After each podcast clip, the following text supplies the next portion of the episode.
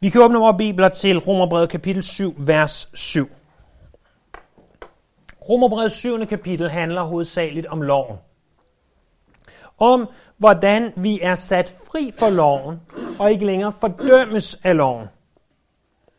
Men det betyder ikke, at loven er syndig. Det betyder ikke, at loven ikke har sin plads blandt os, der er kristne. I dag kommer vi til et nyt afsnit, som går fra vers 7 til vers 12 eller 13, afhængig af, hvordan man ser på det.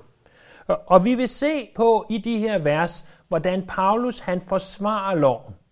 Han siger, loven er ikke noget forkert, loven er ikke noget syndigt i sig selv. Det han gør, det er, at han øh, her øh, i, i vers 7 i særdeleshed indleder med et spørgsmål, hvor han stiller spørgsmålet, er loven synd? Det besvarer han så med et klart og tydeligt nej. For det tredje giver han så årsagen til, at loven ikke er synd. Han viser os nemlig, at, loven viser os nemlig, at vi er syndere, og at vi har et behov for at blive frelst. For det fjerde og sidste, så er det, vi vil se på i dag, det bevis for, at det her er sandt. Hvor Paulus giver et eksempel fra sit eget liv i forhold til begær. Det jeg ønsker for os i dag, det er at gøre to ting. Det er at se på de her fire punkter. Et spørgsmål, et svar, en årsag og et bevis. Det er den ene ting. Men fordi at det tiende bud, nemlig budet imod at begære, er så centralt i det her vers, vil jeg også bruge lidt tid på at se på det tiende bud om begær. Så det er de to ting, vi skal i dag. Se på de her fire ting, der er i kapitel 7, vers 7, og så se på det her med at begære. Men lad os inden vi gør det læse afsnittet fra vers 7 til og med vers 13. Skal vi da sige, at loven er synd? Aldeles ikke. Men synden kom jeg først til at kende gennem loven. Begæret vidste jeg ikke af, før loven sagde, du må ikke begære. Men med budet fik synden et påskud og vagte alt slags begær i mig, for uden lov er synden død. Jeg levede engang uden lov, men da budet kom, levede synden op, og jeg døde. Budet, som skulle have ført til liv, viste sig at blive min død. For med budet fik synden et påskud og forledte mig og dræbte mig med det. Så er loven der hellig og budet helligt og retfærdigt og godt. Blev det det gode, da min død? Aldeles ikke. Men det blev synden, for at den kunne fremtræde som synd, og den bragte det gode til at volde min død. For at synden ved at bruge budet skulle vise sig at være syndig ud over alle grænser. Så det første, Paulus han gør i vers 7, og det er kun vers 7, vi skal se på i dag, det er, at han stiller det her centrale spørgsmål. Skal vi da sige, at loven er synd? Det er klart, at når Paulus siger, skal vi da sige, eller hvad skal vi da sige, øh, så er det fordi, at han kommer til en eller anden form for konklusion. Det har han tidligere gjort i 3.5, 4.1 og i 6.15. Han ved godt, at han har sagt noget, som måske kan misforstås. Hvad er det, han har sagt, der kan misforstås? Jamen, har jeg nu sagt, at loven er synd, eller vi kunne oversætte det, at loven er syndig? At, at hvis, hvis vi ser på loven, øh, er det så noget syndigt at tænke på loven? At, at det er det samme øh, at tænke på loven, øh, som at begå et mord? Er det det samme at tænke på loven, som det er at begå ægteskabsbrud? Er, det, er loven syndig? Er den syndig i sig selv? Og vi kan godt forstå, hvorfor nogen kunne komme frem til den konklusion. Fordi hvis vi tænker på de seks et halvt kapitel, vi har gennemgået forud for det her, så så vi i kapitel 3, 4 og 5, at loven kan ikke retfærdiggøre os. Vi frelses ikke ved loven. I kapitel 6 har vi haft set på, at loven kan heller ikke helliggøre os. Og senest har vi set i vers 1-6 af det syvende kapitel, at loven er vi frigjort fra. Så øh, kan du måske øh, sammen med Paulus og dem, der sidder og lytter til det her brev som de første i Rom, tænke, jamen hvis vi ikke bliver frelst ved loven, hvis vi ikke bliver helliggjort ved loven, og hvis vi endda er frigjort fra loven, hvad skal vi så bruge loven til? er den måske i sig selv syndig? Skal vi, skal vi smide den ud? Men temaet for de her vers, vers 7 til 12, 13 stykker, er, at vi må udforske, hvad er lovens egentlige formål. Øh, som Paulus skriver senere ned i afsnittet, så er loven hellig, retfærdig og god. Det er det, vi skal se på den her søndag og de næste par søndage sammen. Så det er spørgsmålet. Er loven syndig? Svaret? Aldeles ikke. Aldeles ikke, siger han. De to øh, græske ord, som bruges for aldeles ikke, er den stærkeste måde, hvorpå man på det øh, oldgræske sprog kunne sige nej. Derfor valgte øh, oversætterne af King James ikke at oversætte det så ordret, som vi har det her, men de valgte simpelthen at oversætte det som Gud forbyde det. Det kan ikke lade sig gøre. Det er ikke muligt. Det er utænkeligt, at loven er syndig. Der er ingen tænkelig måde på Guds grønne jord, hvorpå loven er syndig.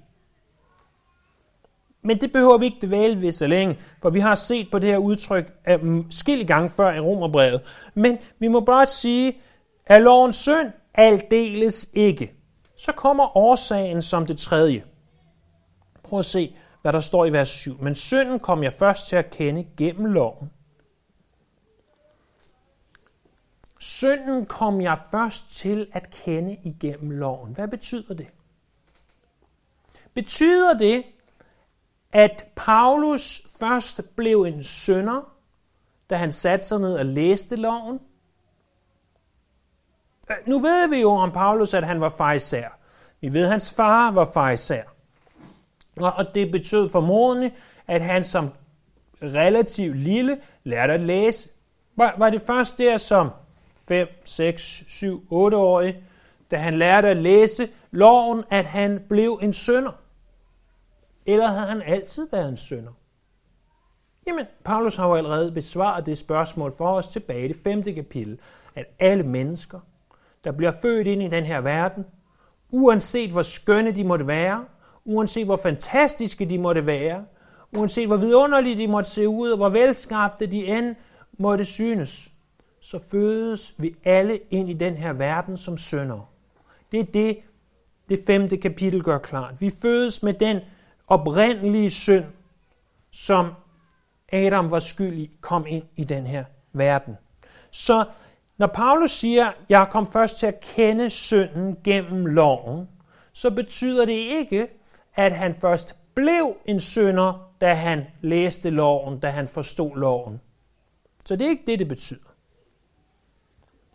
Fordi Paulus han kendte til synd før loven, og det gør vi også. Selv de mennesker, som ikke har Moseloven, de kender til synd. Det har Paulus allerede gjort klart for os tilbage i Romerbrevet kapitel 2, vers 14, hvor at der står, når hedningerne, der ikke har loven af naturen, gør, hvad loven siger, så er de uden at have en lov, deres egen lov. Jeg går ud fra, at de fleste af os, at, at vi har set de her øh, gode gamle Olsenbanden-film. Det er mange, mange, mange år siden, jeg har set en Olsenbanden-film. Fordi at, at vi ganske simpelt ikke kører almindelig Flow TV mere, og jeg har ikke adgang til at se dem. Men Olsenbanden-filmene er jo ligesom, hvad der i dag vil svare til, eller senere vil svare til de her Oceans 11, 12 og 13 film. Der handler om den her gruppe 20 knægte, som skal ud og stjæle et eller andet. Og, og man fatter den her form for empati for 20 så at man næsten holder med dem mere, end man holder med de fjode politibetjente. Men der er én ting med sådan nogle 20 De synes jo ikke, det er forkert at stjæle statens millioner. Øh, lige indtil, at de bliver gokket i nøden af bøffen, og han tager, hvad de havde stjålet. Øh, er det ikke sandt for os? At vi kan se noget, som helt rigtigt, helt i orden, og, og helt okay, lige indtil at pilen peger mod os, og nogen gør den her uretfærdighed imod os. Det, det er det, som Jeg tænker, er noget af det er de her Olsenbanden-film, øh, og for den sags skyld Ocean's Eleven og hvad de alle sammen hedder, er bygget op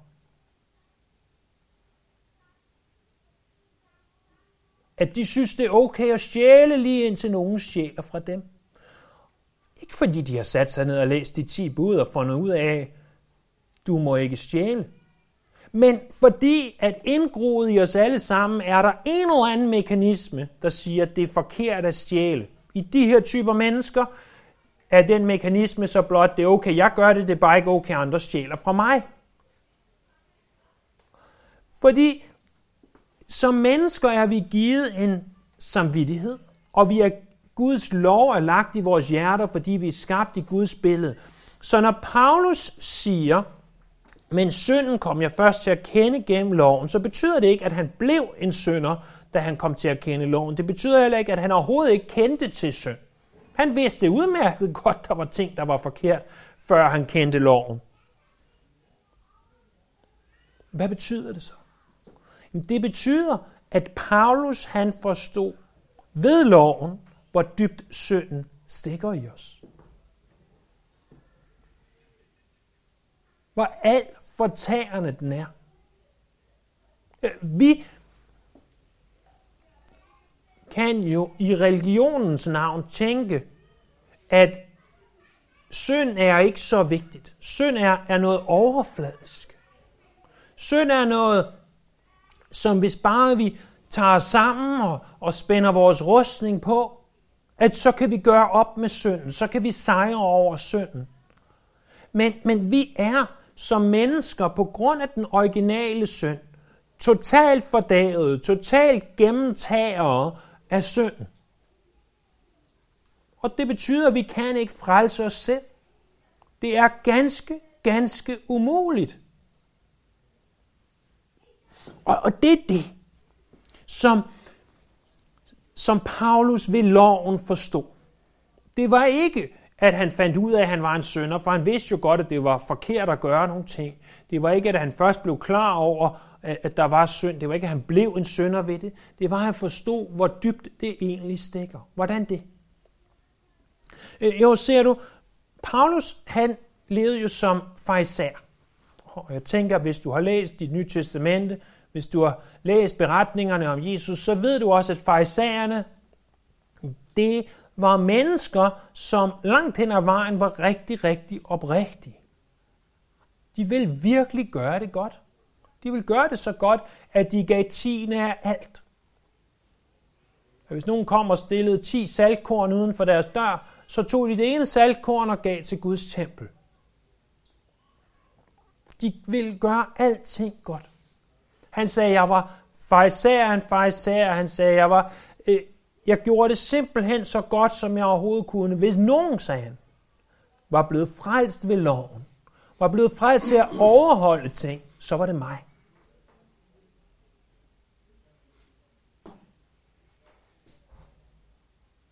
Så læser han de ti bud en dag. Du må ikke have andre guder end mig. Jeg har ingen andre guder, siger han. Du er den eneste Gud. Du må ikke lave et gudebillede. Jeg har ingen gudebilleder, siger han. Du må ikke misbruge din herren, herren, din Guds navn. Det har jeg aldrig gjort, siger han. Du må ære sabbaten. Jeg går til synagogen hver eneste sabbat. Jeg gør intet arbejde på sabbaten. Du skal ære dine forældre i, hvor jeg ærede mine forældre, siger han. Du må ikke slå ihjel. Jeg har aldrig dræbt nogen, siger Paulus. Du må ikke gå ægteskabsbrud. Det har jeg aldrig gjort, siger Paulus. Du må ikke stjæle. Jeg har aldrig stjålet noget. Du må ikke lyve over, jeg har aldrig fortalt en løgn, siger han. Og så læser han det tiende. Du må ikke begære. Og så siger han, det kan jeg jo ikke lade være med. Det, det er jo inde i mit hjerte. De andre ting, det er noget, som, som til synligheden er udenpå. Noget, som andre mennesker kan se. Men jeg kan simpelthen ikke lade være med at begære. Det er ganske umuligt for mig. Hvad skal jeg gøre, Gud? Jeg, jeg kan jo ikke lade være med at begære. Det, det, er jo ikke, det er jo ikke muligt for mig. Og det leder os til det fjerde. Det er nemlig beviset på, at det her er sandt. Fordi det bud, der slog benene væk under Paulus, det var det tiende bud om at begære. Det bud, som er inde i os, tydeligst af alle, som vi næste gang vi samles som romerbrevet skal se på, så vil vi erfare, at hvert af de her bud egentlig er noget, der kommer indenfra. Det er det, Jesus gør klar i bjergprædiken. Men det tiende bud er ganske åbenlyst noget, der kommer indenfra. For de begær er jo ikke noget, der kommer udefra. Begær noget, der kommer indenfra. Prøv en gang at slå op i 2. Mosebog, kapitel 20, vers 17. 2. Mosebog, kapitel 20, vers 17. Det er naturligvis i 2. Mosebog, kapitel 20, at vi finder de 10 bud.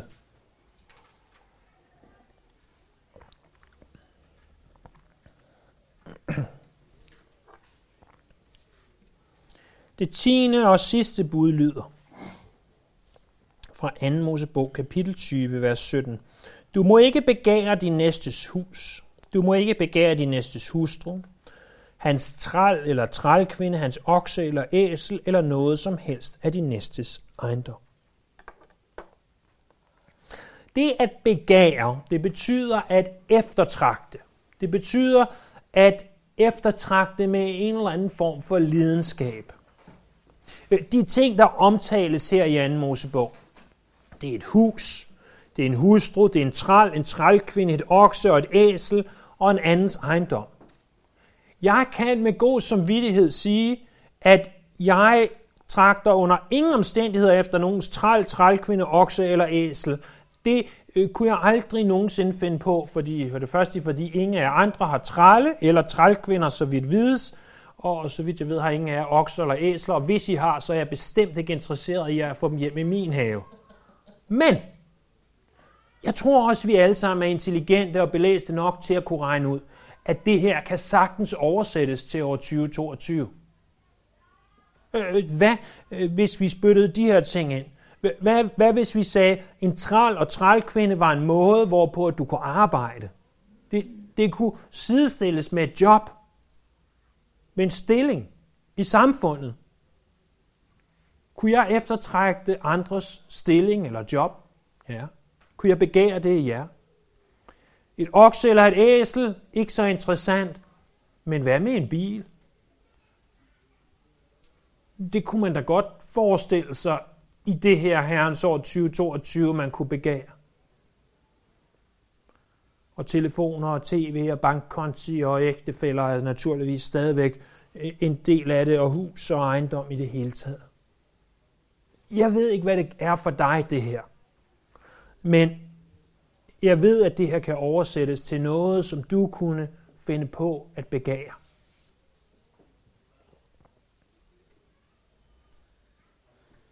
Begære den indre trang til at have noget, som tilhører en anden.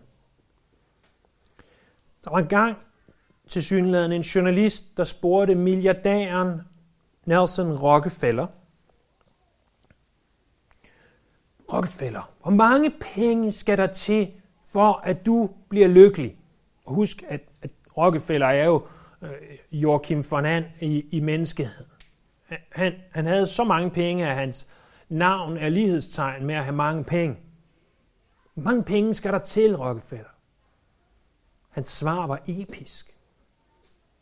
Bare lidt flere. Det er jo begær. Bare lidt flere penge. Lidt flere penge. Og, og Paulus han sagde, åh, jeg kan overholde de ni første bud, i det ydre i hvert fald. Men det tiende bud, som kommer indenfra, det fældede ham. Han kunne simpelthen ikke styre sit begær.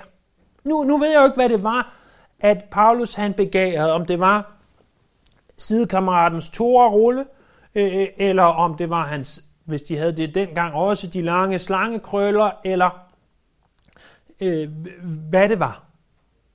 Jeg, jeg, jeg ved ikke, hvad det var, han begærede, men et eller andet begærede.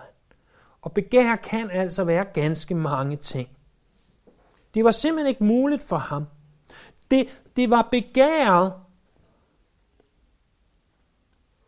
der fik ham til at indse, jeg behøver en frelser. Men Paulus er jo ikke den eneste, der begæret er. Prøv at tænke tilbage til Edens have. I 1. Mosebog, kapitel 3, vers 6, jeg kan give jer skrifthenvisningerne og læse det for jer, så kan I eventuelt selv slå op senere. Men i 1. Mosebog, kapitel 3, vers 6, der står, Kvinden så, at træet var godt at spise af og tiltrækkende at se på, og det også var godt at få indsigt af, og hun tog af frugten og spiste. Da Eva var i haven, så så hun det. Hun eftertragtede det. Den oprindelige søn, eller den første søn, om du vil, var, at Eva så træet. I Josva kapitel 7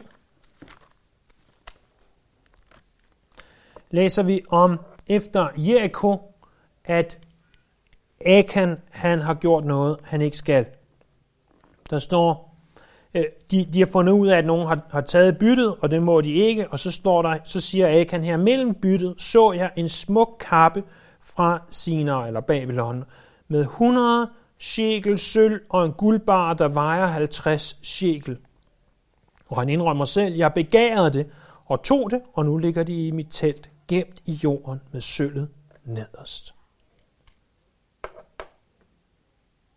Han så det her. Han begærede det. Så tog han det og gemte det. Er det ikke det, vi så ofte gør, vi tåbelige mennesker?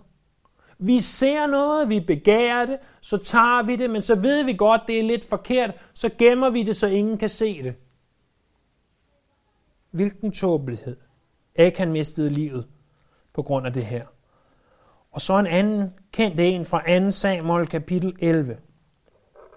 2 Samuel kapitel 11, vers 1 står der, året efter på den tid, da kongerne plejede at indlede feltog, sendte David Joab og sine folk afsted med hele den israelitiske hær. De havde blandt ammonitterne og belejrede araber, og David blev tilbage i Jerusalem. En gang ved aftentid stod David op på af sin seng, gik rundt på taget af sit hus. Deroppe fra fik han øje på en kvinde, der var ved at tage bad. Hun var meget smuk. David sendte og forhørte som kvinden, og han fik det svar, at det var Batseba, Eliams datter, Hittiten, Urias' kone. David sendte så bud efter hende. Hvad er det, de her tre beretninger har til fælles? Eva så noget. Akan så noget. David så noget. Og de eftertragtede det. Og de vil have det. Hvorfor er begær så slemt? Fordi, for det første, fordi Bibelen siger, at det er en synd. Det, det burde være nok. For os, som kalder os bibeltro kristne, for os, som sidder med åbne bibler, der burde det være nok. Bibelen siger, at det er synd, færdig, slut, vi skal holde os fra det. Det er også slemt, fordi det er den oprindelige synd. 1. Mosebog 3.6 så er det slemt, fordi det leder til andre synder. Tyveri, utugt, mor osv. Det er slemt, fordi at Gud ikke kun ser på vores ydre handlinger, men også på vores hjerte. Det er slemt, fordi det vil aldrig gøre os lykkelige. Vi vil aldrig få nok. Det er det, Rockefeller understreger. Det er det, som prædikernes bog, kapitel 2, vers 10 understreger. Og det er slemt, fordi i Kolossenserbrevet kapitel 3, vers 5, der understreger Paulus, at begær er afgudstyrkelse. Det er, at nu vil vi have den her ting. Vi kan ikke tænke på andet end den her ting. Den her ting, den her øh, stilling, det her, hvad det nu end er. Det øh, opsluger os fuldstændig og aldeles og helt. Og det er en slags afgudstyrkelse. Hvad med dig? Kæmper du med begær? Er der ting? Er der positioner? Er der formål, forhold til andre mennesker, som du ville ønske var dine? Brænder du efter det? Fylder det, når du skal sove? Når du skal arbejde? Hvis det gælder for dig, så viser det, at du er en sønder På linje med Eva, på linje med Akan, på linje med David og på linje med Paulus. Du er ikke bedre end dem. Du har behov for en frelser, som kan betale for din søn.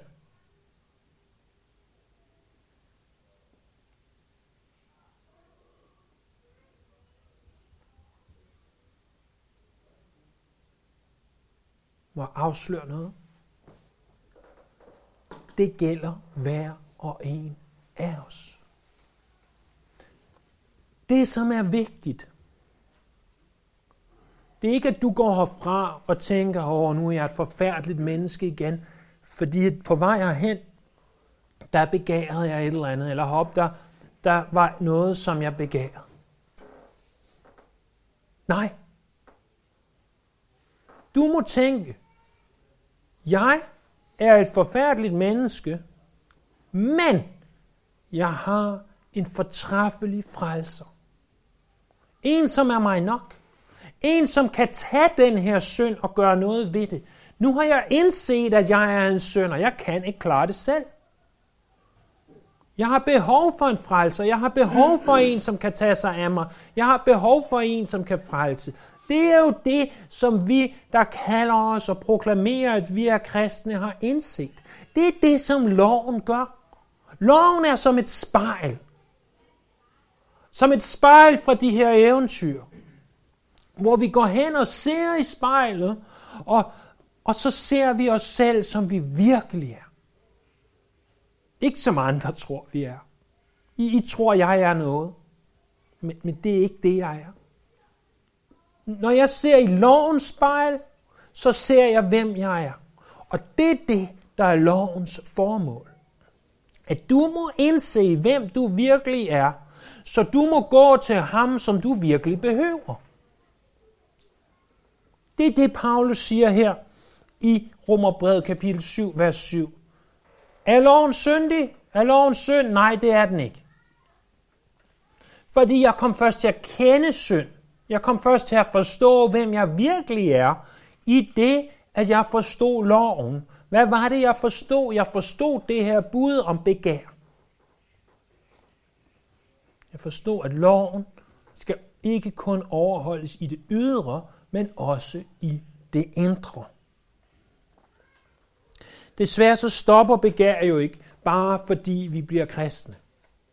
Det tænker jeg hver af os ganske hurtigt indser. Men det vi samtidig må indse med Romerbrevet kapitel 7, det er, at selvom begæret ikke stopper, så fordi vi er døde over for loven, så kan loven ikke længere fordømme os. Kan I huske, for i gang vi var samlet om romerbrevet, vi talte om det her med ægteskabet, og hvor at så længe man var gift, så var man bundet til hinanden, men dør den ene part, så er man løst. Og vi er døde fra lov, så vi er løst fra det ægteskab, der hedder loven. Og derfor, selv om vi stadig begærer, så er vi løst fra det. Hvis vi er i Jesus Kristus, hvis vi er døde for loven, hvis vi er ægtet med en anden, nemlig ham. Men samtidig med det, og nu er vi tilbage i Romerbrevet kapitel 6, der ønsker Gud at gøre et værk i os, så vi bliver mere som Jesus, så vi begærer mindre så at vi råber ud til ham, når der er noget, vi godt ved, der begynder at fylde vores hjerte i en sådan grad, at det er urimeligt. At vi råber ud og siger, jeg vil ikke begære det her, jeg vil begære dig, Jesus. Jeg vil trække det efter dig. Jeg vil brænde med en inderlighed efter dig. Ikke efter mig. Ikke efter mit. Men efter den vidunderlige Messias, som må fylde alt og blive alt i alt. Det er det, jeg vil tragte efter. Jesus siger et sted, at hvis vi har fødder, hænder eller endda øjne, som bringer os til fald, så er vi bedre tjent med at hugge dem af. Rive dem ud. Skil os af med dem. Og og vi bliver nødt til at stille os selv spørgsmålet. For det første, indser jeg, at begære er forkert. At begære er synd. For det andet, at jeg har behov for en frelser. For det tredje, er Jesus min frelser. Jeg ved godt, de fleste af os har været kristne i ganske, ganske mange år. Men for hver af os bliver vi nødt til at stille spørgsmålet, hvis vi bare er det mindste i tvivl, hvis vi ikke er sikre. Jeg kan love dig en ting, at når du først begynder at blive sikker på din frelse, så gør det noget helt nyt for dig. Det er det, som Romerbrevet kapitel 5 til og med kapitel 8 egentlig handler om. At du kan være sikker i din frelse. Du behøver ikke stoppe om morgenen og tvivle på, at du er frelst. Du kan være sikker. Hvis du ikke er sikker, så stil dig selv spørgsmål. Har jeg indset, hvem jeg egentlig er uden Jesus? Og indser jeg så, hvem jeg er med Jesus? Det gør hele forskellen. Lad os bede.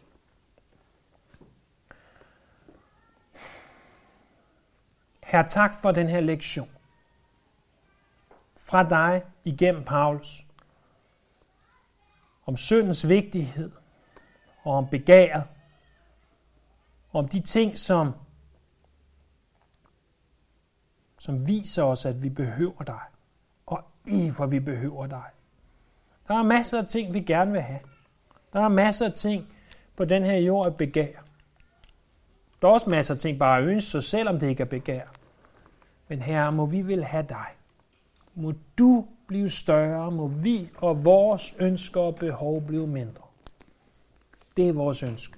Det er vores håb. Det er det, vi vil have her. Amen.